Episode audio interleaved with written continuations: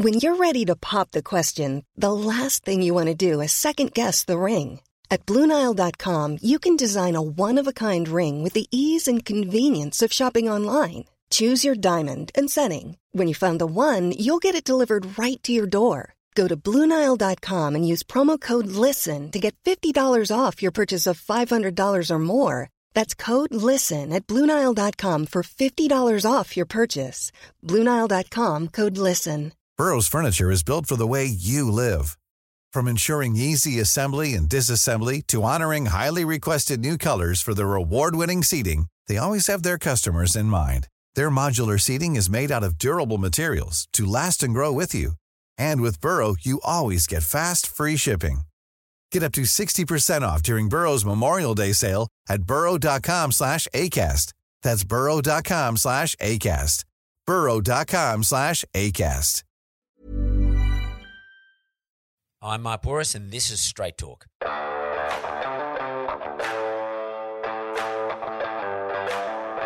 Now, the fitness industry is a tricky business. It's challenging to crack, and very few people rise to the top. And even then, maintaining that position is a whole other level of difficulty, which is why it's so fascinating when someone like Michelle Bridges manages to carve out a huge career, stay there, and continue to expand her reach and impact. From the moment she left her childhood home in Newcastle, packed up her life, and drove across Sydney's Harbour Bridge in search for something bigger, Michelle's career is the definition of someone who is incredibly driven. So when Michelle experienced what she described as one of her darkest moments last year, it took many people by surprise. A public, messy split with her son's father and a DUI charge, that's drink driving charge, shook the foundations of Michelle's career and challenged her in ways she's never been challenged before. And to be frank with you, that's not an easy thing to do or nor is an easy thing to bounce back from. Not many people would publicly survive it, but Michelle did. In fact, one year on, I think it strengthened her in ways that aren't even fully realized yet. Michelle is incredibly honest in her chat with me today, and despite doing this over a Zoom call, I got the strong sense that she carries herself differently. Indeed, I think she carries herself more proudly. It's time for No Bullshit with Michelle Bridges.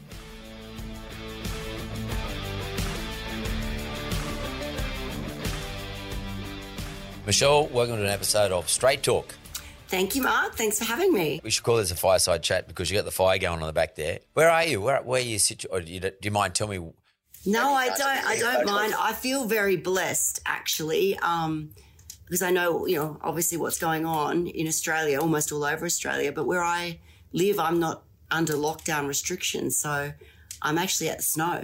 Wow, cool. But you used to live uh, in that other area where I used to see down in Woolies every now and then. Yeah, yeah, around the around um, Potts Point area. Potts Point, yeah, yeah, yeah. Yeah, for, for many years and loved it. Um, but I I moved out to the country about a year and a half ago, um, and it's been wonderful. I mean, it's it's a it's a effort. You've got to really plan your life because I have a business that is in Sydney, or I have several businesses that are all in Sydney. So there's a lot of toing and froing. Um, and my son goes to school where we live. So I, have really got to, it's a balancing act because I don't have any family near where I live. Um, and it's just me. But it's what I wanted to do. And so I have made the effort to kind of make that happen and live that life, the life that I wanted whilst also yeah, running yeah. businesses. You look good. You look fresh. You look, um, yeah, you look really fresh. Well, that's because I had a choice. I had a choice this morning to zhuzh myself up for you or go for a ski. So I went for the second. You got me still in my bibs and a slick back. How was it? Oh mate, I, I, it's it's good snow. So I don't want to say too much for all those skiers out there that are probably wanting to throw things at the computer screen right now. Um, but yeah, it's good. Well, you got ahead of the curve. So I think last time we spoke was about 2018 or something like that. Um, yes, I remember. I came into your office or came into the studio. Yeah, that's right. That was a long time ago. We don't do studios anymore, though. I'm in a studio at the moment, but can't ask people in. Uh, and I saw that you were um, on the Celebrity Apprentice this year, which I didn't watch too much of it. I, I, fo- I follow you, so I saw some of the things you were saying um, in relation to your experience there. How was it? Oh, it was awesome. It was a lot of fun. It was yeah. a lot of work, big hours, but that's TV. Um, yeah. because you know you, there's so much filming that goes on, and you only see like this much on television. Um, but nonetheless, it was as, as tough as it was because I was going back and forward from where I live into Sydney to make sure I was with my son a, a lot, um, but also do all the hours that was required. Uh, I met so many great people. A lot of the crew I knew from years past, and so it was really nice to sort of be amongst them again, and and meeting some new people and some people that I already knew that were the cast members. Um, and I've still got some very good friendships that came out of that. Myself and Anthony Callea, love that guy, so fun, and Camilla as well, whom I knew before uh, going on the show. Yeah, Camilla's cool. I, I know uh, Camilla's. Uh, I knew her whole family. I, I certainly know uh, her mum still. I haven't seen her for a while, but uh, and I, I knew her dad. Um, and I knew Camilla when she was a kid. I knew Camilla when she was a little girl, like when she was a bit like a teenager sort of thing. And uh, um, I remember once uh, I got uh, her parents um, put on a party. I don't know, it was New Year's Eve or something like that. Anyway, it was a fancy dress. I fucking hate fancy dress. Anyway, it was a fancy dress thing, and you had to turn up. I can't remember what I turned up as. I got no idea, but I wouldn't have put too much effort into it. I was married at the time, and I remember um, I left all my boys at home we were living in Vaucluse at the time in house, and uh, I left all my boys at at home in the care of a, a nanny we hired for the night. We had a two story house, and all the boys used to live upstairs. You know, lived in one huge room upstairs. That was their bedroom, I should say. Anyway, around about a quarter to eleven, a quarter to twelve at night, just before it was New Year's Eve. So it was just before the New Year's Eve. You know, the everyone jumps around and carries on. I get a phone call from the nanny, and she says, um, "You better come home straight away." Um, and I said, why? And she, I was only like five minutes away. And she said, uh, because uh, I'm leaving. And I said, like, you know, you're booked till two or three o'clock in the morning. She said, I'm, I'm leaving. I'm out of here. And uh, I, I got home, and as I was got there, I, I, I said, "What's the problem?" She was sitting in the lounge room, which is direct, which is on the ground floor, directly below the boys' bedroom, which is on the floor above her and uh, they got one of the mattresses, a single mattresses, and they put it out over the balcony and they pushed it through it over the balcony and it crashed right next to where she was sitting. And she got such a fright. She said, I'm fucking out of here. So I'll never forget that. My, my four sons, one of them had his own bedroom. The other three, the younger ones, had all one room, and they were as wild as you could oh, imagine. Oh boys, uh, my god! Yeah, it was a shocker. I never forget that day. And, and it was I was at Camilla's uh, parents' place. And Camilla was there, and I, at the time, she was going out with some guy who played rugby for East at the time.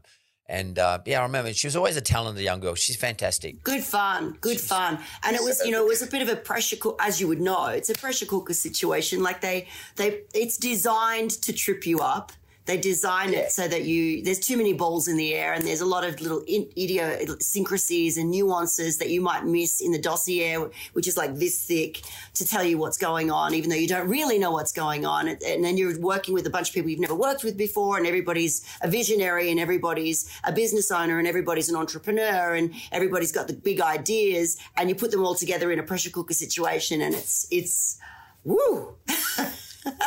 is there one thing you learn about yourself?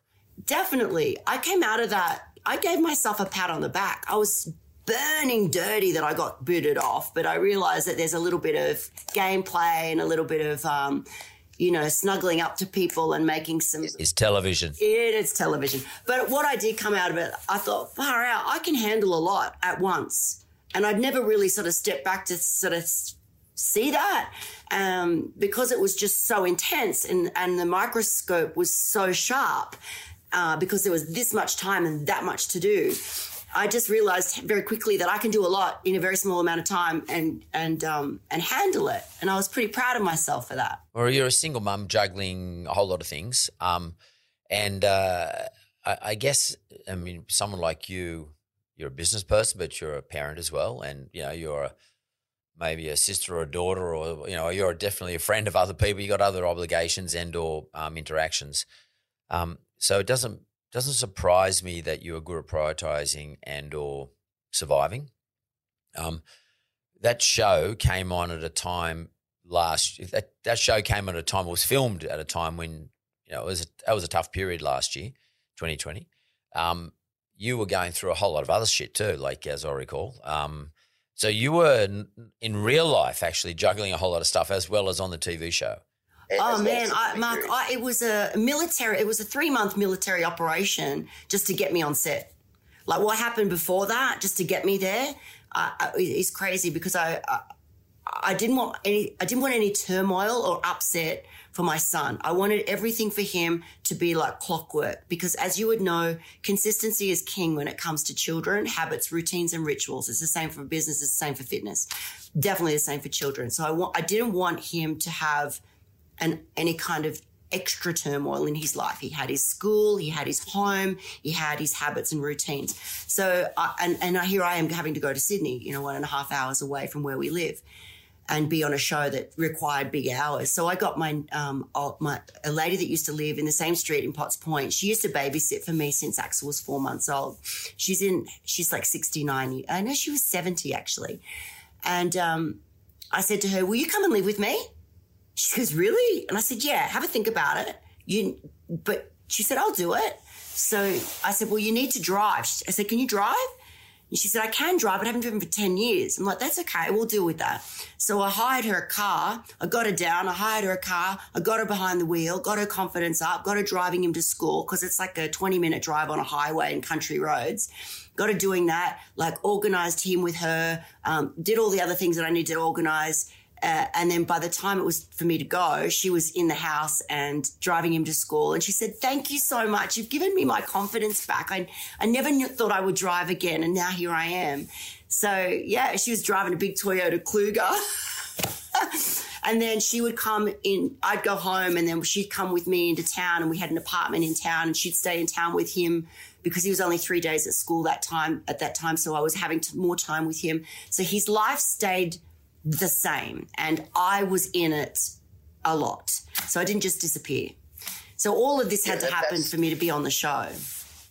And that's that's a pretty good sort of um, a pretty good proxy for the way, generally speaking, way people should conduct business. Because at the end of the day, what you were doing in the Celebrity Apprentice wasn't some sort of weird frolic of your own where you're just sort of you know going out there to have a bit of fun. I mean, that was that's that. There's business reasons why behind why people do the Celebrity Apprentice a lot of the times, um, and you got to look after everybody when you're in business. Whether you're doing the Celebrity Apprentice or you just run a shop, a cafe, it doesn't matter. Or you're just affected by COVID and you have to go somewhere else to to do whatever it is you're doing, um, or you or even if you've got to stay home and run your business from home you got to plan for all those other things around you and work out what's important, how to prioritize these things. So that is a pretty good example of because people wouldn't look at Michelle Bridges and go, "Oh wow, she you know she has to look after a kid and plan for those sorts of things and ring up a 70 year old friend to come down and organize a Kluger to drop him to school. I, I was also still running my businesses at the same time. Um, and I've got a great team and I've got a great management group, uh, but I still have to be there. I still have to be under the hood and making sure that I'm, you know, across what's going on. So there was all of that going on in the background as well. As even though they just said, "Mish, just go and do the show. We got it. It's okay." Um, so I felt confident with that. But you know, it's it's true. Like even with um, my 12 week body transformation business, we had decided. Um, oh, I'd been thinking about moving the office for, for probably six months. I knew it needed to happen. We needed to move spaces because the space that we had was just um, too big for us. We just didn't need it. And it was a cost that I could reduce within the business. We still need an office. It's important for my team to come together and, and be together at times during the week. But we can also do this work from home. So anyway, we we I finally sort of got up the gumption to move a seven year old office that's been there for seven years. You can only imagine how much stuff we had. It was a massive undertaking to do the move, plus still run the business um, and, and, and have it all operating smoothly. We got it done and we moved out of the, our office and home while I negotiate the new office. I just said, everybody go home. Let's catch our breath. You work from home. I'll negotiate the new office and then we'll go there. Now we moved out of the office on the Friday, and on the Saturday, Sydney went into lockdown. Huh. I was like, someone was looking out for me. So we're still at home, working from home. We had pre prepared that three months earlier. So everybody just hit the ground running when they got there. And it was just a stroke of luck that we, it, it just happened that way. I mean, obviously, there's no luck in going into a lockdown, but just the way that it rolled out. So everybody's obviously still working from home now. And who knows how long that's going to be for. So I got yeah the, the, last day of the office. Everything everyone was already working from home by Thursday. The Friday was the last of the removalists, and then Saturday um, Sydney went into lockdown. So many years ago, I read a book. Well, I was actually given the book. I, I went for like I was really pretty young. I was in my like thirties or something like that, and I had to go for an insurance stress test. You know, where they put you on the running machine and they hook you up with all these things, and um and uh, you know I got through it, no dramas, etc. And anyway, the, I was talking to the dude there who was a like a heart specialist or something like that, and he said to me, I said like, why, like why you why do you call these things stress? He said we're stressing the heart. He said, because uh, I thought it was meant meant uh, as a test about how stressed out you are. You know, that's because I was only young. And uh, and he said to me, well, that's not what this is about. This is about stressing your heart and see how your heart responds. But he did say then he did start to talk to me about the effect of stress on our on on us.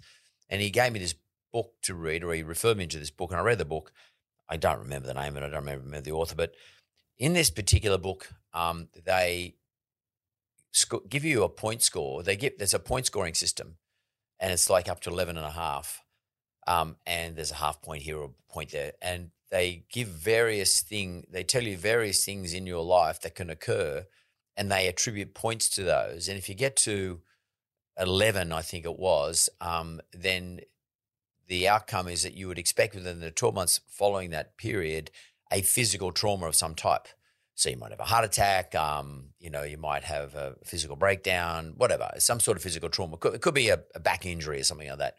And they had done a lot of studies on this and saying that, and some of the things that they talked about, for example, and you just mentioned them, one was uh, changing jobs. Um, and there was like two points associated with that. Getting married, it doesn't have to be bad stress. Yeah, moving house, moving office, moving house, having a child or a, a new a divorce, um, starting a new job, and uh, you know, like I guess COVID wasn't around those days, but you know, putting up with COVID probably global pandemic kept, probably is about global pandemic probably should be five.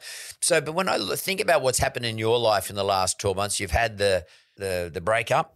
Oh man, I've had everything. My girlfriend, my go- one of my girlfriends, right? She's like, "Oh, Mishy, you've had a pretty, you've had such a tough year. You've had everything that you could have possibly, um, you know, all those big moments in your life. You've had them all happen in the same, yeah. almost at the same time, simultaneously." And another one of our friends, this is before we had to not be. That's just before we could come together.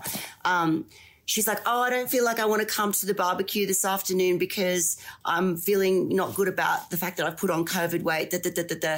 And um, my girlfriend Louise goes, Oh, don't worry. Like Michelle's coming and her life is shit right now. So, you know, it can't be any worse than that. I said, Thanks, Lou. Well, but how, do, but how is it that you, but like, you don't only look to me like someone who's you, you, look like you're, you're, glowing. You look like to me you're actually um, thriving. To me, I, I, don't know. Maybe you're a fucking great actress, and I don't know what the deal is. But like, you, you look really good. And I, I if I, I, I, I, don't know. Maybe Michelle Bridges can debunk the theory that I read um, 30 years ago. But you look really good. So, but what's your secret? What do you do? Like, how do you deal with this shit? I mean, like, uh, what, what do you?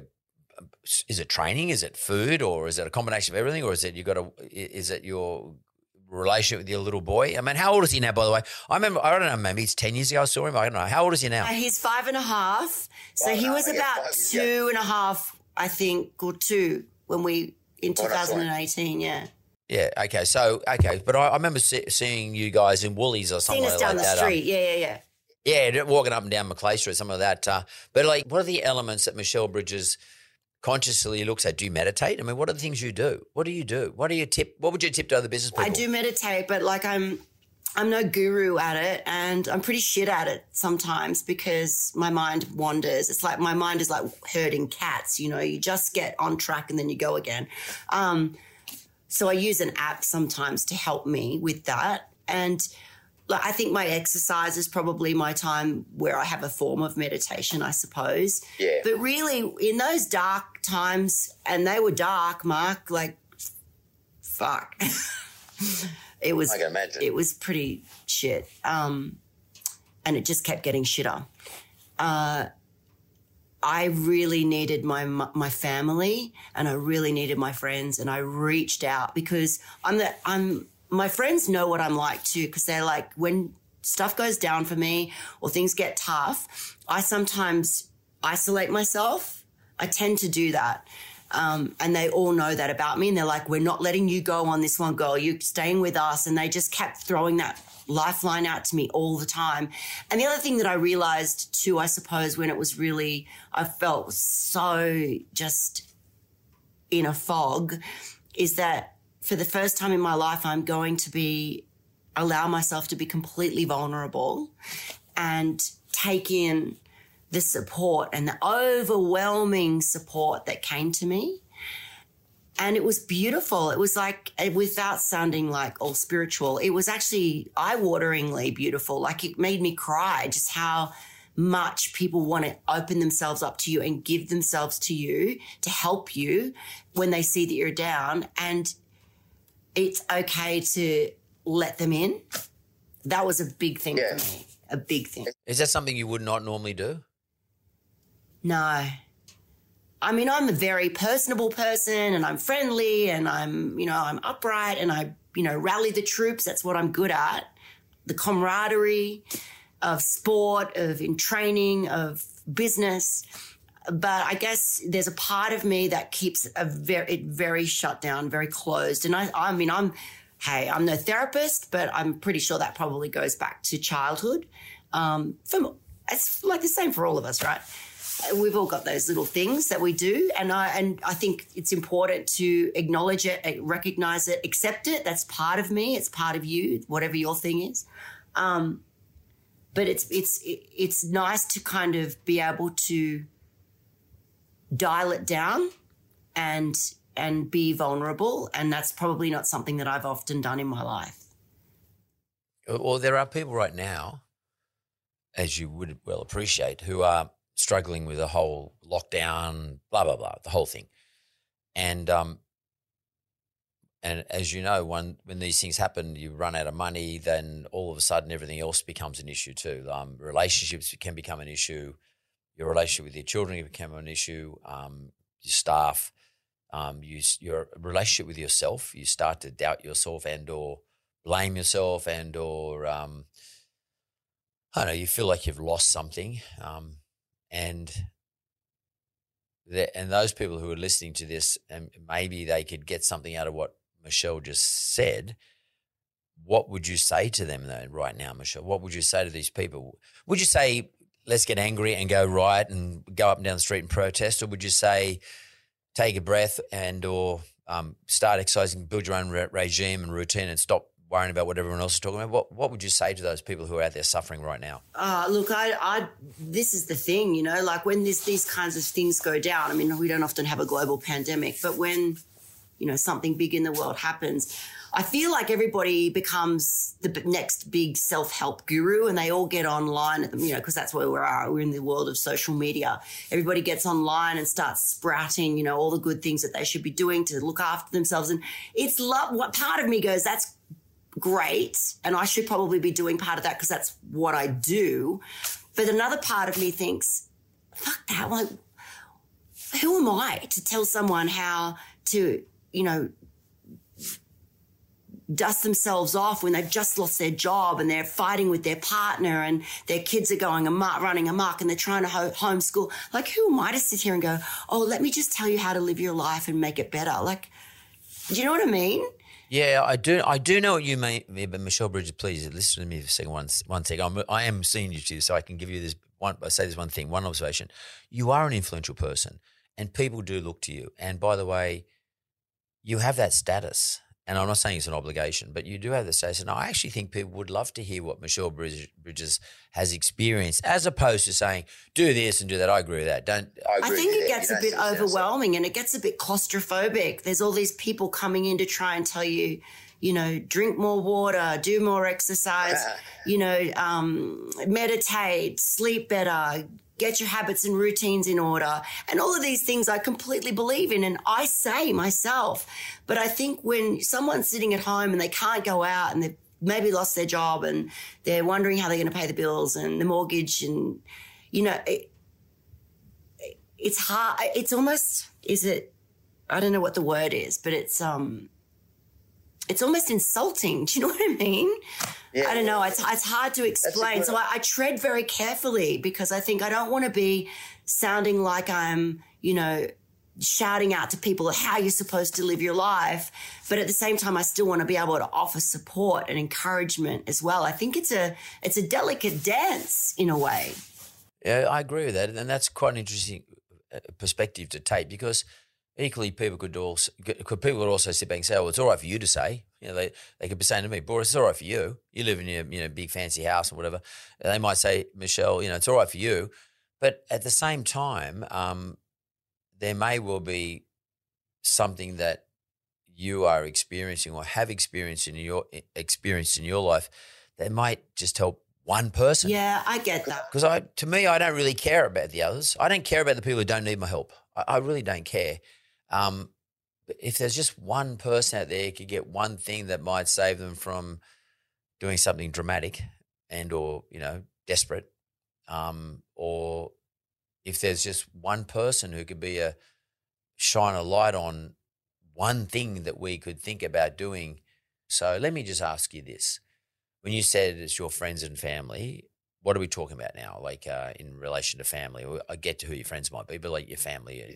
yeah, look, my mom. I reached out. I would reach out to my mom, although my mom is seventy five, and you know, as a, a mum at that age and of that era, she just wants me to be happy. She just wants the best for me, and you know, it's with my, my conversations with her are, are on a certain level. It's a little bit surface. Sometimes we go deep, but mostly it's she just wants me to be happy and it's and it's lovely. So I would speak to her fairly regularly. Then I have a cousin whom is like the best family I could ever have. I don't have a lot of family, but my God, I struck gold with her and she is a true sounding board and she's so pragmatic and she's so like okay let's make it happen. Let's go. Right what's the problem? Let's find the solution. I love her to bits. She's just like a mum in a way um, but yeah so I, I, really reached out to her. And i also have um, probably well it's without question two of my best friends uh, a male and a female and those two were there for me through thick and thin. And I would li- literally reach out and talk to them about anything and everything. And they would offer me advice or they would just listen. Um, and we still do that even now. I, I've got to admit, like, I ring them because I don't have a sounding board. I don't have a partner that I can bounce things off. You know, that's what you do when you're in a partnership, right? And so I ring them and I'm like, I'll say, what do you think about this? Should I do this? Am I overthinking it? Like, da, da, da, da, so they go, yeah, you're overthinking it. Like, shut up, just get on with it. Or they'll go, okay, that's an interesting concept. What about this? So I roll stuff around with them a lot. And I do that because I also feel like I lost a lot of confidence last year, a huge amount in myself, in my capabilities, in my capacity. Um, and I, uh, a lot of self doubt started creeping in. Um, I'm being completely honest right now. So yep, yep. that, that hit me very hard because I started questioning whether I was making good choices or whether I was in a good headspace to make mature and wise choices. Um, and when you start doing that inside yourself, it, it's a little bit of a slippery pole. So that's when those people for me were like lighthouses. They were like my rocks and I could reach out to them and just calmly talk through, you know, what was wrong or the, the problem and trying to find the solution. And am I making a smart decision here or am I being emotional? And I could peel back those layers using those people who were basically my lighthouses. I think we all have to have them. And if you have, and I, I would question people that don't. I mean, I'm sure there's people that don't, but you know, if you if you can di- reach through your life, the people that are in it, and find them, then they're an incredibly powerful asset for you, particularly when you're starting to doubt yourself or you've lost a bit of your confidence. A big part of that um, process, though, is the very first step is accepting that you're vulnerable. Because if you don't accept you're vulnerable, you're not going to reach out. You're going to say, oh, fuck it, I don't want to tell anyone what's going on. I can handle this myself. I'll sort it. I mean, how did you accept vulnerability? Was that something you had to accept, or uh, that's actually normal for you? No, it's not. Like, I'm not used to being as raw and um, and vulnerable, you know, back last year ever before in my life. So uh, it was a whole new ball game for me, I suppose. I mean, you know, everybody has ups and downs, but there was just a lot of go- stuff going on for me at that point. And so I did lose my confidence and I did feel extremely vulnerable. And it was a whole new um, experience. Uh, and the people, like I said, that were close to me, I was able to reach out to, and they were there. That in, and I think you very quickly realize when stuff goes wrong, the the those people that are around you that are the real friends, um, because they turn up immediately and they're always there. But also, um, you know, I think to my 12 week body transformation and all of the people that are inside of that program, the members are extraordinarily loyal and incredibly um, passionate about what we do. Like my they, they're my people. They all just came in. So I was very fortunate in that way. But also at the same time, it's a two way street. You've got to let people in as well, and and allow yeah. it and be and own it. You know, that's that's yeah, that, the key. You got to own it, and then you can move uh, move through own, it. Own what though? Own the fact that you feel like shit. You lost your confidence, or own, yeah. own the fact that you don't know the answer to the question. Yeah, or that whatever the issue is, like, um, you know, if if you've fucked up in business, you've made a big mistake. Like, okay, here's a great example. Look at the government right now. They needed to own it, and finally they have. When you own it, then you, now now you can move forward because people respect you. People have empathy and compassion but it's not until you do that that it's you're you're kind of up against it and you're not even owning it to your own self. So this is uh, whether it's um, a personal issue, whether it's a business issue, whether it's a, a family issue um, with your children. You know, I think when you can, you know, acknowledge that you maybe you effed up, um, that maybe that your behavior wasn't that great at that point, um, that maybe you know you, you you you weren't listening, and but now you are, and and I and now you're heard. I'm listening to you now. Like those kinds of conversations. I only just had one like literally on Friday as I was um, driving down here on the phone with my with some of my staff about being heard. You know, there was an upset, and I got on the phone to the different people that were involved, and I said, "Listen, we we're not in we're not in school.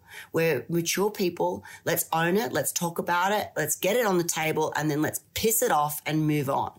And that's exactly what we did. And now, it, you know, but if we'd swept it under the carpet, as so many of us do when it comes to even health um, or weight loss or weight gain or uh, issues with our family or issues with our partner or issues at work. You sweep it under the carpet. Guess what? Your carpet starts looking like this.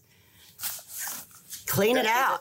Do you, let's say it's weight, for example, some people, and you know, you know, you were on that on that on the show where everyone was losing weight, and it wasn't really about losing weight. It was usually about something else. Is it about something else? Is it about the fact that I'm I'm not, but I'm I'm just making this up. I might be putting a whole lot of weight on. I can't seem to lose it. I can't get myself into routine. I can't, you know, I can't eat properly. I still eat shit all the time. Um, is that about them accepting something else about themselves, not the fact that they're overweight, but accepting something else is bothering them? Is how much of that is involved in your business environment, your your customer? It's a little bit horses for courses. I would say that there's the, the majority of most people there is some kind of underlying issue, whether they're lying to themselves or they're, you know, anesthetizing themselves through food or whatever. Um, or they tell themselves they they talk themselves into the they they make a fairy tale into a truth. You know, I'm just not that sporty. I'm just not that person. I don't really enjoy sport. I, I this is, and then there'll be other people that go, you know, I know why I'm this level of fitness or this weight because I just eat too much and I don't like to exercise. Um, and, and I accept that fair enough. I could still, I still would like to unpick that a little bit and sort of say, okay, I think you've just talked yourself into that for so long that you've started to believe it as a truth, and it's actually BS. Um, so I've worked with plenty of people who've been who've you know spoken like that to themselves for long enough that they start to believe it, and then we've unravelled it, and they've you know they haven't become. Uh, a superior athlete, but they've got themselves moving three or four times a week and they're eating a little bit better and they've dropped a few kilos and they feel bloody good about themselves and their mojo and confidence is back and they're like, shit, I didn't think I could do that. And I was like, well, you can.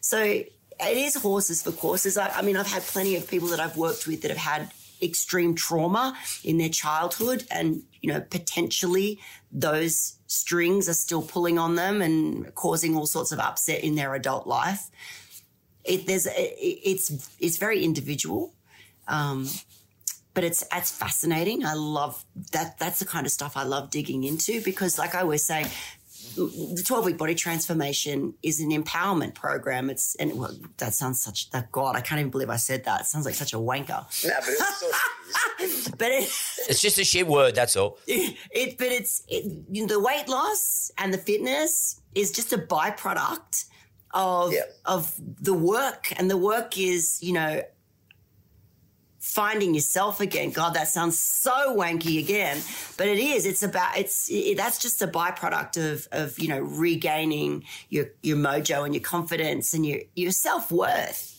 You know, people Because just become more worthy of themselves. What's interesting to me in those situations is those people are Michelle Bridges who reached out to her friends. Those people are people who have lost their confidence, lost their mojo, lost their confidence, have an outcome which that which is not all that pleasant, and they're reaching to Michelle Bridges or they're they're they're, they're reaching out to the twelve week body transformation program to actually give them to the, help them uh, accept their vulnerability and restore their confidence and start to rebuild again. Yeah, That- but many of them don't realize that. Many of them just come because they want to lose some weight. They want to lose some weight.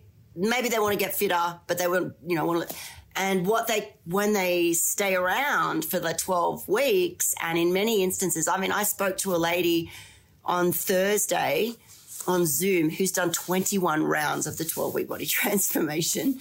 Um, not everyone's done that many, but you know, when they stick around for a one round and they do it fully, or they, you know, maybe do a couple of rounds, they go, Oh, hang on a minute. I have learned so much more about myself. And yeah, it's great I've lost the weight, but I've I've I've found parts of me that were either dormant or that I didn't even know existed. Now that's cool. And that was Michelle Bridges when she did the show. See, what you're telling me, what I find really interesting here, is what you um, sell. Well, what what your service that you provide to your customers, consumers, followers, audience, etc. Um, is exactly what you experienced in relation to yourself. You didn't have to put lose weight or get physically fit, um, but you had to get yourself mentally fit, emotionally fit, you actually went through probably a, a 12 week, maybe a 36 week, I don't know what, you went through a period of transformation yourself by reaching out to your friends and admitting your vulnerabilities and getting in yourself in on a program of, um, you know, trying to change your life. And like the Celebrity Apprentice to some extent is one of those things where you challenge yourself and you realize, shit, I am good at this stuff. I am really good at juggling all this stuff. You said it right at the beginning of the, f- the first part of the show. Um, and I, I realized how good you are, uh, how- how good I am at uh, juggling, which is what you said. And because you fucking are good at juggling, that's your strength. That's one of your strengths. Yeah, And, yeah uh, I, I know like that. You experience the same thing. I know what my weaknesses are too. It's important to know those. Um, but I definitely, one of my strengths is juggling a lot of things, rallying the troops. I know I'm very good at that, at getting people in and excited and pumped um, and believing in themselves. That, that's the stuff I'm, I'm quite good at. And I actually really enjoy it. And I probably had to call on those things myself, really, if I'd be honest about it, um, when I was having a shit time. Yeah. Yeah, that that's interesting. And do you think that people should? Because I once had this situation where, um, and you said something really important just there, uh, where I had someone who was very close to me, and he was uh, feeling not so good and going through a, a tough time in his life. And I said, "Okay, let's come in. Come into my office here. Let's. There's a whiteboard." And I said, "I want you to write down on the left hand side of the, the board all your strengths." I want you to write on the right hand side of the board because I'm left handed. I want you to write on the right hand side of the board um, all your weaknesses. Um, and when you when when he looked at his strengths, he felt sort of good all of a sudden. I could just see him feeling good. And it's important to understand your weaknesses. That's really important. But it's really important to give yourself a, a pat on the back every now and then and um, give yourself an uppercut around your weaknesses, but give yourself a pat on the back every now and then. Yeah, I definitely believe in that, Mark. I definitely believe in that. You know, and being kind to yourself and giving, cutting yourself a little bit of slack because we are, we tend to be tough on ourselves. We tend to be, you know, our own worst critic and we pull ourselves down more than, you know, others. And I've even said to many of my moms, you know, would you would you um, how would you feel if you knew that your seven year old daughter internally was saying you're useless, you know, fat cow, like you don't deserve it. Like what, you know, what's, you know, of course, you, you know, you're never going to blah, blah, blah, blah. How would you feel if she was saying that to herself? So why are you? I, I guess it's, we, sometimes we have to look at someone else or, or, or put an example like that in front of people to bring it back because we yeah. just we never think of it. We don't. We would never want that for someone else. We would definitely never want that for our own child. Did any of your friends say that to you when you were losing your confidence and you were reaching out? Did anyone say, "Listen, stop carrying on. You're good. You're great. Um, got to get back on the wagon." Oh yeah, definitely. Yeah. All in fact, you know, I've got three really, really people that will just say, give it to me like that. Um, two are married, and one is uh, is my is another friend. And they they'll three of them know each other and know me, and all, all three of them would say exactly the same. One's a bit softer. the other two are tougher. I presume you say the same back to them. of course, of course, yeah. and, they, and it's all with love because they want to see the best for me, and the, and I want to see the best for them, and it's, I mean, this is probably going off topic completely, but, you know, the, the two that I'm talking about that are married, you know, I had a very straight conversation with them. And this was during COVID, uh, the first time, um, because my son, Axel, was, and who he's like, they're like his um, auntie and uncle, right? That's how close we are. And they, they said, you know, we, we've noticed we want to talk to you about Axel. I said, okay and I knew that he was having, he was mucking up. He was just going through this time when he was four. He just started really lashing out and speaking badly to me and whatever, fine, and all of this, right? and and then he started saying it to them. And then they heard their daughter saying it back to them. She's, she's copying because they're friends. These two are like that. And they said, we want to talk, we want to be, we want to have a straight conversation with you about Axel because he's we don't like the way he speaks to you. We definitely don't like the way he has spoken to us. And we don't like the fact now that Charlotte is saying some of the stuff that he's saying. You know, and this for me, like I think of this as a parent, like you go, it's hard. Yeah. Shoulders forward, exactly. Yeah. And, and I, and I said, okay, yep, I hear, I get it because I hear it too. And they said, you know what, Mish, we love you. We love Axel and we want, you're going to be in our life forever. So we need to work this out. We need to figure out a solution because, you know, we'll be really honest with, we're very honest with me, clearly. If you were someone that we didn't know, you were like a friend at school, a parent, we'd cut it. But you're not. You're basically family. So we got to figure this out. I mean, how cool and raw and open and honest and transparent is that conversation. Because I, I could have gone, you know what, screw you, he's my son, blah, blah, blah, blah, blah. And it would have just gone, totally. and it didn't. And you wouldn't be probably sitting where you are now. I mean, you wouldn't have got through to that TV show. You probably, lots of things wouldn't have happened for you. I mean, I, and you would have isolated. That's how tight we are, you know, that we were able to unpack our shit and, uh, and open up ourselves and hold ourselves um, respectfully in a very awkward and uncomfortable conversation. And, and that takes guts because it's so easy for your ego to just to go, well, fuck you. He's that, that, it could, that could have turned into a massive fight. Could you imagine that conversation with parents and their kids? Yeah, I can imagine. It's funny, you know, like again, I mean, I can see uh, correlation between that though that point you were just making and the story you just gave me to people who are currently in the business environment. I've been saying for a while, look, it's one thing we're all shitty about what's going on, the government lockdowns, all sorts of stuff. You know, like uh, I get it, I get 100 percent get it. We're all shitty, and we all try to find someone to blame. We all try to be reactive. At the end of the day, we got to solve this shit ourselves. We can't sit around rely on anybody else to do it for us, and we have to be accountable and we have to accept what's going on and then uh, uh, rearrange our lives and play to our strengths and know what our weaknesses are, but play to our strengths to actually try and recover from what's going on. And uh, I think therein lies, you know, lies a very good lesson for everybody, all of us business owners who are sort of you know, watching this show right now, but also thinking about how unfair things are. Because you know we can always try and blame. First, first and foremost, we get we start blaming others. Then we start to think, oh no, it's really unfair. This is, you know, it's unfair on me. I don't like this. Then we go in a bit of a depression. We sort of drop into a bit of a black hole. Then someone lucky enough like you, we have other people then sometimes who will drag us out of. And if even if someone doesn't drag us out, we've got to do it ourselves. We must. Otherwise, you're fucked. No one's coming in to save the day. No, there's no white knight flying in the joint. Oh, you know, I, I get people say, "Oh, Mark, can you run for prime minister?" Are you serious? Like, I'm not going to solve. I can't run for prime minister. I mean, I don't want to run for prime minister. I can't, but I'm not going to. Even if I was, I can't fucking solve the problem. You know, like, don't, don't be silly. I, I just can't do that. It doesn't make sense. But, uh, but people do look for this um, type of situation, and I think you have to sit back and assess yourself. Whether you it's with somebody else, it, it's much better and easier to do if someone else helps you and you've got someone to talk it through. Um, and reach out, be vulnerable, accept your vulnerability. And because if you don't, you'll never resolve the problem.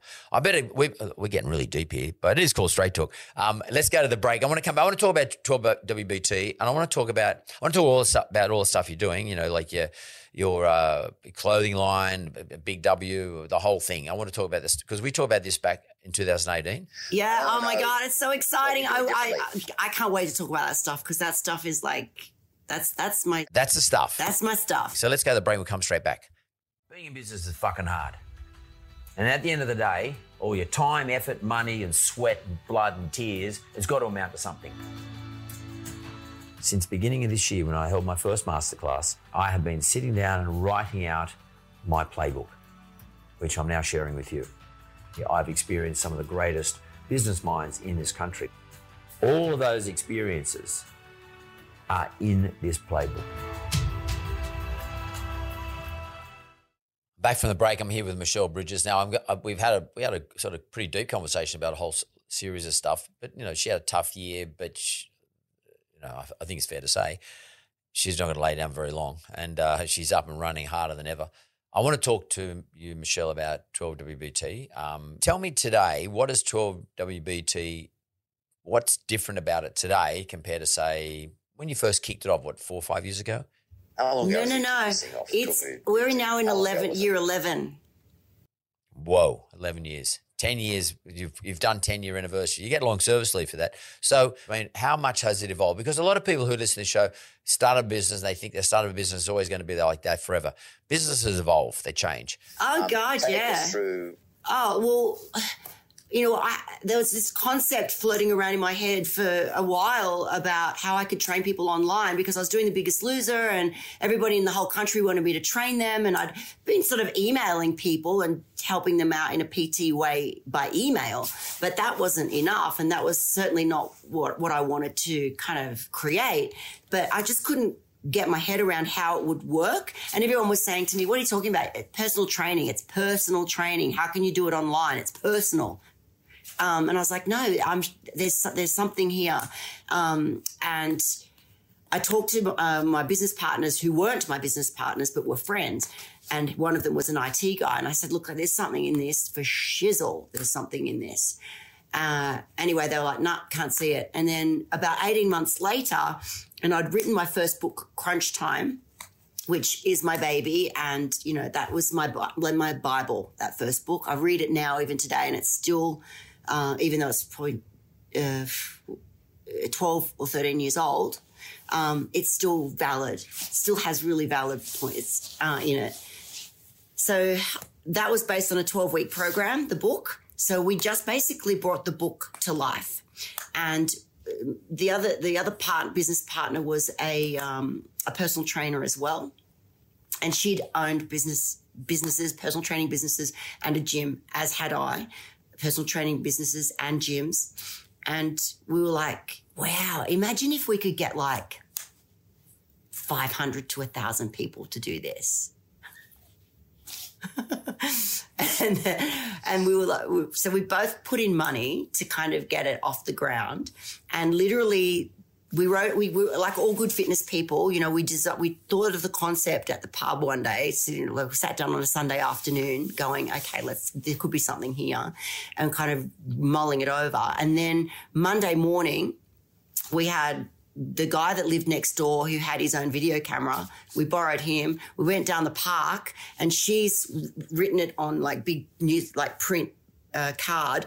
And I'm standing in the um, park and there's sirens going and dogs running in the background. And I'm like, hey, I'm Michelle Bridges. And how would you like me to train you?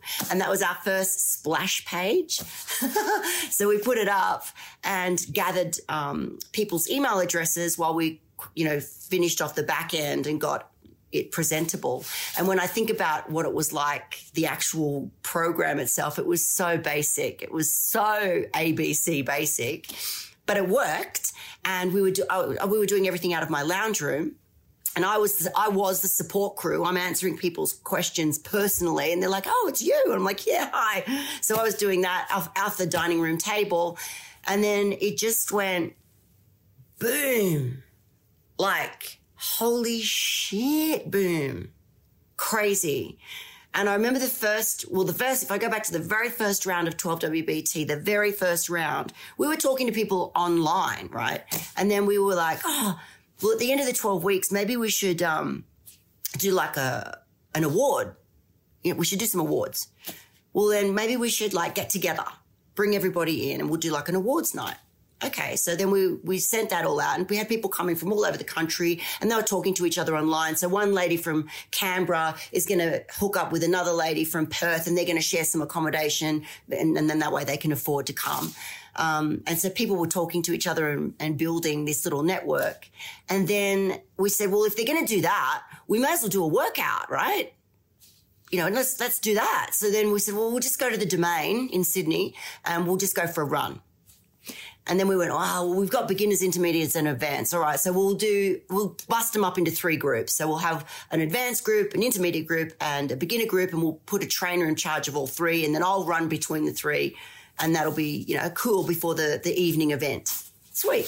So we turned up to the domain, and I just stood there and went, uh, all, there was like I don't know, maybe 300 people, and which is very small, but this was the first time I'd seen any of them, like for real. Everything had been online, and I was, like, and they're all going Michelle, Michelle, and I was like, and I totally lost my shit and burst into tears.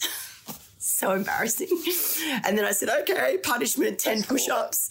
But it was the first time we, it was tangible. And so from that point, then we started making every, at the end of every round, we would have a celebration. Well, these celebrations turned into the biggest one, we, was the big, one of the biggest ones we had. We broke a Guinness World Record for the world's biggest circuit. And that evening we had 2,000 people at an event and I had to have three security guards take care of me to get me through the crowd. They'd stick me in the green room and then they'd bring me out through the crowd and then they'd stick me back in there again because I just couldn't, I would get mobbed. I was like a rock star. it's hilarious. And today, where is it today? So we used to have four rounds a year, and this was just like nuts, you know, these big rounds. They were costing us so much money. It was ex- massive expense and undertaking. Like we'd have 2,000 people doing a workout. So we'd have to have sound, staging, lighting, microphones, sound crews, security. Um, and then we went to eight rounds a year and we were like, okay, we can't do eight parties a year. This is just nuts. And it's just too expensive. So what we did was we started doing um, like a spring convention or a summer convention. And we just do it like maybe twice a year. And then now we have, and this only, this project has only just been completed and it was a massive undertaking. We now have a round every month of the year. So we have 12 rounds a year. So we've gone from four to 12. And that's because we've had to move with the times. You know, back in the day when I dreamed up this concept, I specifically said, I want to open the doors, let everybody in, and then we close the doors for three months and we do it together. And then we reopen three months later, right? My, my, um, accountant said, you're mad. That commercially makes no business sense whatsoever. You're effectively closing your doors from your customers for three months. And I said, yes, that's exactly what I want to do. He said, you're nuts. I said, I'm doing it.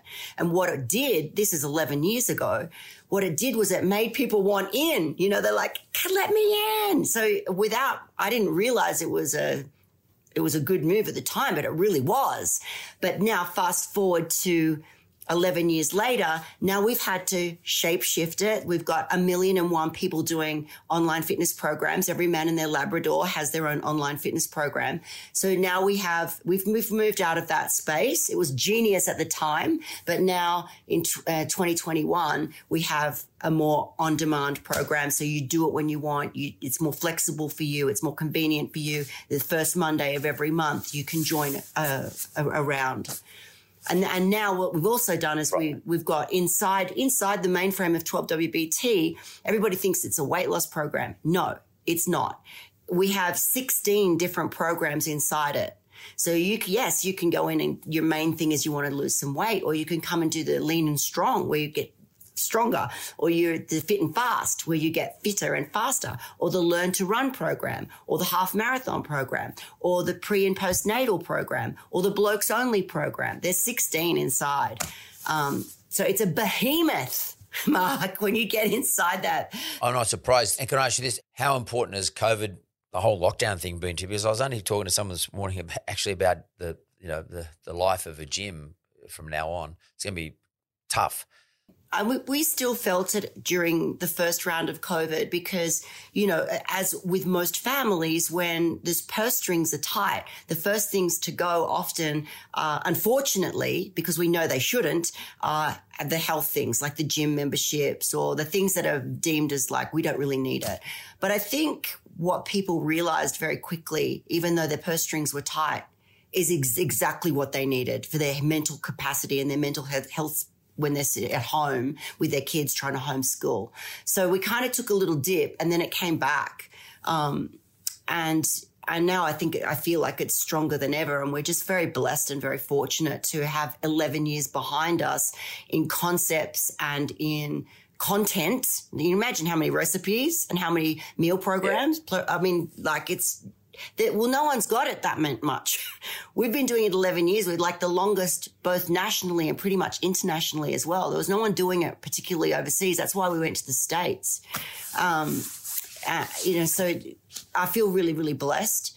Um, we also in, changed um, part of the programming into a lifestyle program as well. So it's just giving people more of what they want, but without having to be in a formal 12 week program. So it's, we call it lifestyle. It's like if you want to use a, another word, you could call it maintenance, where they they can still tap into the exercises. They can tap into the recipe indexes. And we have special ones for these people, uh, you know, different to those in, in the 12 week rounds um, and they can dip in and out and they can make their own playlist and choose their own adventure kind of thing. And, and that sort of keeps them rolling along. And then every now and again, they might dip back over here and do an actual 12 week just because they feel like they need a tune up. There's some people that just live and die by it. They just say it makes my life so easy. I know what I'm doing. I know what I'm doing for training. I know what I'm eating. I know I've got my recipes. I've got them planned for the week. I do my effective and efficient cooking on a Sunday, so that sets me up for the rest of the week. I'm organized. It puts people back in the driver's seat. So it gives them structure. Yes. And, uh, the big thing we do is eat. Um, and uh, food is our friend. We need to make friends with it. But we got to do that. We got to shop. We got to cook. We got to clean. We got to prepare. We got to think. We got to think about it. Um, this is sort of taking the thought process about it and lets allows them to concentrate on other things. I, I love that whole structure, that whole idea of structure. But it still oh, teaches. Oh, it still teaches them to get handy in the kitchen. That's what I love. Like it actually, people go, oh "My yeah. God, I haven't. I actually don't really know how to cook." But now I actually feel like I can actually cook a few meals like straight off the bat because I've been practicing them. It get, it gets people back to a, a something that we've lost in our society in many instances where they, they don't, that they've got these beautiful kitchens in these homes and they're not getting used because everyone's doing Uber Eats or, you know, takeouts. And they've got these great bodies too. We've got this great functional body that can do a whole lot of stuff. And a lot of people think, uh, I'd like to exercise, but I don't know how. I don't know where to get started, and I don't want to do it in a gym because I'm going to be embarrassed. That's fine. Yeah, yeah. We've got plenty of the lounge room stuff, um, and plenty of stuff that you can do outdoors as well. And it's a, there's a real mixture of. If you don't like weights, fine, don't do weights. Do this. I don't. You don't like cardio? That's okay. Do this instead. You like interval training? Great, we got you covered. Um, you know, it's taken me 11 years to build a library such as this, and it's it's extraordinary. And then, of course, inside of that, uh, our what we call our mindset lessons. So it's it's talking about all the different issues that crop up, whether it be uh, from motivation, that's a big one, whether it be injury, whether it be making a comeback, how to get started, uh, the blame game, um, all of these different self-sabotaging techniques, you know, all that sort of stuff that we've learned over the, or I've learned over the years. And we kind of snapshot them into little video mindset lessons. So you can click in and just watch one and go, ah, okay. Yeah. I didn't think about it like that. Good. So it kind of just helps people along the way. It's an amazing amount of content, and uh, it takes a long time, hell of a long time to to build that content, as you said. And it's sort of a bit of like a, a rolling stone; it just keeps gathering, gathering, gathering. One of the things that's really important at the front of all that, though, is um, the brand, which is Michelle Bridges is the brand. I mean, I know that your tour WBT has its own life, but Michelle Bridges sort of, in my view anyway, sits at the front of it. Um, you know, how, how do you feel as though you keep yourself relevant? Because it's hard to keep relevant over 11 year period. That's not an easy thing. Oh no, a hundred percent. I completely agree with you. Um, and you've got to stay front of mind, and you've got to keep, you know, looking at ways in which you can, you know, be a part of this magazine who wants to talk about, you know, the five ways to stay healthy during COVID. You know, you want to be that person that that gets that gig, or you go on a show called Celebrity Apprentice where Right, you right. remind people of who you are and what you stand for and what you do, and they're like, "Oh yeah, that girl, that's right." Or um, Yeah. you you you could need to stay top of mind. Um, social media is great for that because you can dip in and out of it. Um, so PR is important. Um, the MB banner sits here, and then underneath the MB banner is like the 12 week body transformation, MB active clothing, MB active fitness gear, MB active kitchenware, then books, then public speaking. They all kind of sit underneath the MB banner. Um, and Look, I think it's yes, it's important to stay relevant, but it's also equally important to, to stay yourself too. Because otherwise, you know, if you try to start changing yourself and who you are, and then you become completely inauthentic. And you know, you have evolved naturally. Uh, can you just by you just mentioned active? activewear? Haven't you launched? You've launched something recently. Okay, so 10 years ago, Mark, I did, I left, I humbly left, um, I was a Nike ambassador and then I was an Adidas ambassador. And I loved it and humbly, you know, left, but just, it was great, but it just didn't stand for who I was. Um, these were big companies. Like amazing global companies, and I was wearing incredible gear, but like, like a $120 pair of tights. So I decided that wasn't speaking to me personally and what I was trying to achieve by getting Australia moving. So I had to, so I stood by my philosophy of, you know, the middle Australia and more mums and dads and, you know, a mum with three kids and a mortgage can't afford $120 for a pair of tights. So I left Adidas and I pitched a concept to Big W, which was what MB Active is now. And people were saying, "Are you you're leaving Adidas and you're going to go to Big W?" And I'm like, "Yes, that's exactly what I'm going to do." Because I knew we could do it. I knew we could make technical um, fitness wear at a reasonable and affordable price. But I said to them when I did the pitch, I, I'm really adamant about this. I want to go to size 26 because every company I've ever worked with, every fitness clothing label there is in the world finishes at 14 or 16. So we broke absolute major ground when we went ahead, when they agreed to it, and we did up to size 26 in the fitness clothing range. And that was, now that's been going now for, it'll be 10 years next year. We, we did a children's wear range a few years back, and we've just relaunched that uh, children's wear range this year called Mini Me. Um, and that's, you know, it's, so, just so much fun. It's mums and daughters that can wear similar outfits. And we're doing more unisex clothing now as well. So it's been around for um, nearly 10 or 10 years next year. We've been doing it. We, we were the first to do plus size fitness clothing. And it was so exciting when we did it. So, just in sort of summary, um, what I've just get from Michelle Bridges is now is that um, you know for eleven years you've been building this massive wad of content about pretty much covering off what everybody, what anybody may want to use to participate in any form of fitness for whatever the reason is. Could be weight loss, whatever the cat happens to be. Um, and on top of that, you've got a whole series of products that um, help them attain those things. And then you also got a whole lot of qualitative stuff that sits behind that too, as to why you might want to attain those things. You know, and the sort of things that might confront you during the process, you know, like emotionally and mentally. I've done my last book was number 17. So there's books that sit alongside that as well. And inside of them, there'll be all of those three main uh, fundamental topics, which is exercise, nutrition, and mindset. Uh, and, and they kind of all, it all sort of fits together. I mean, it's really just, it wasn't like I was set out to do this right from the start. It definitely just evolved organically. But everything makes sense. Like it's what I do. Like I'm not going to go out and start selling bed sheets.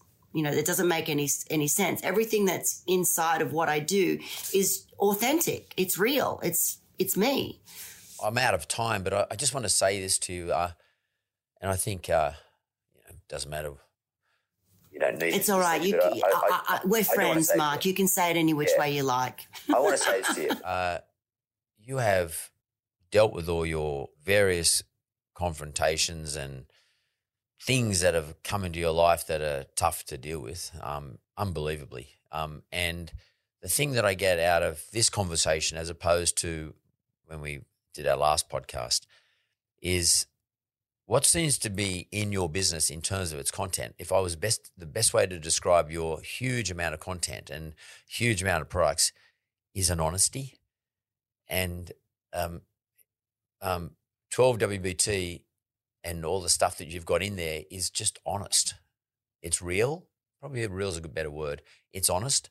And I think the Michelle Bridges brand persona is real and honest.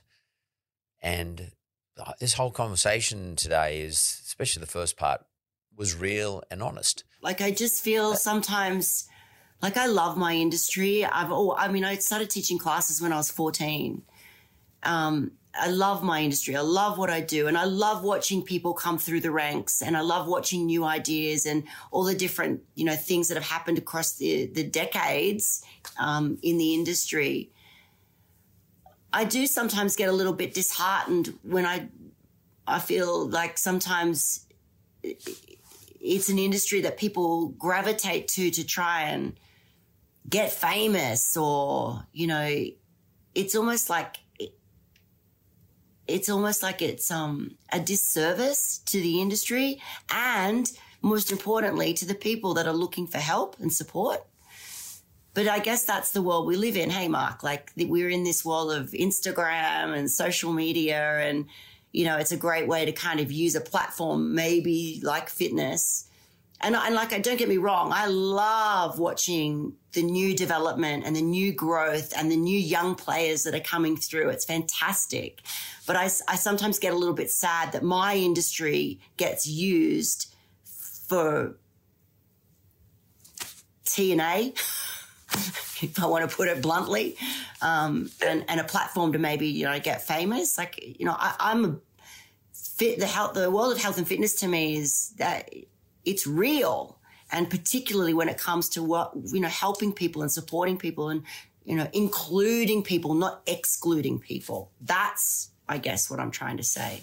Well, I want to, I actually want to thank you. You sort of um, lit up my day, to be frank with you. And Michelle Bridges, like, real, honest, um, and the, I, I, guess the word, and this is what, by the way, you talked about Instagram. This is what all the social mediums will tell you that you should be doing: authentic, authentic.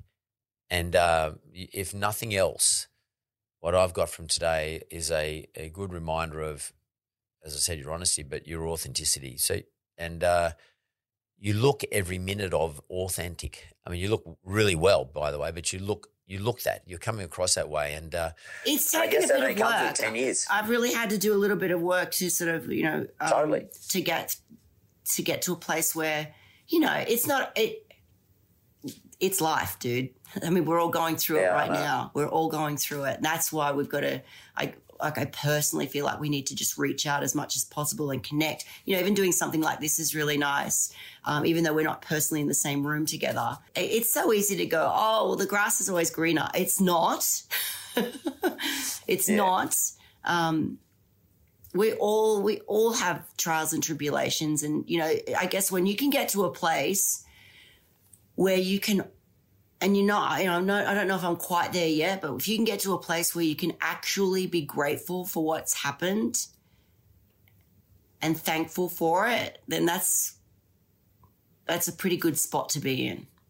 at the end of the day, we keep hearing all our politicians, everyone saying to us, "You got to hang in there. You know, just hang in there."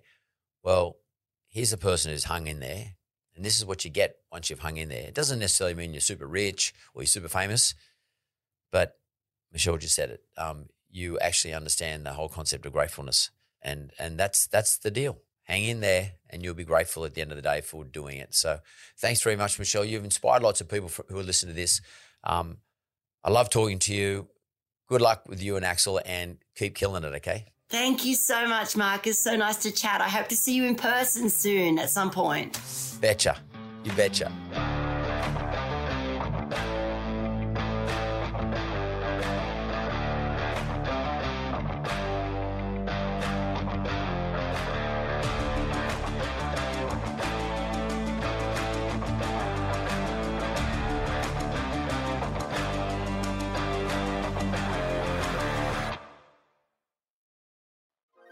Thanks for listening to another episode of Straight Talk with Mark Bouris.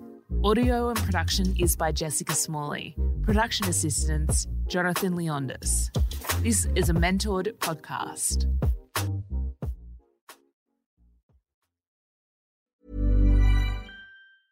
Mom deserves the best, and there's no better place to shop for Mother's Day than Whole Foods Market. They're your destination for unbeatable savings, from premium gifts to show-stopping flowers and irresistible desserts. Start by saving 33% with Prime on all body care and candles. Then get a 15-stem bunch of tulips for just $9.99 each with Prime. Round out Mom's menu with festive rosé, irresistible berry chantilly cake, and more special treats. Come celebrate Mother's Day at Whole Foods Market.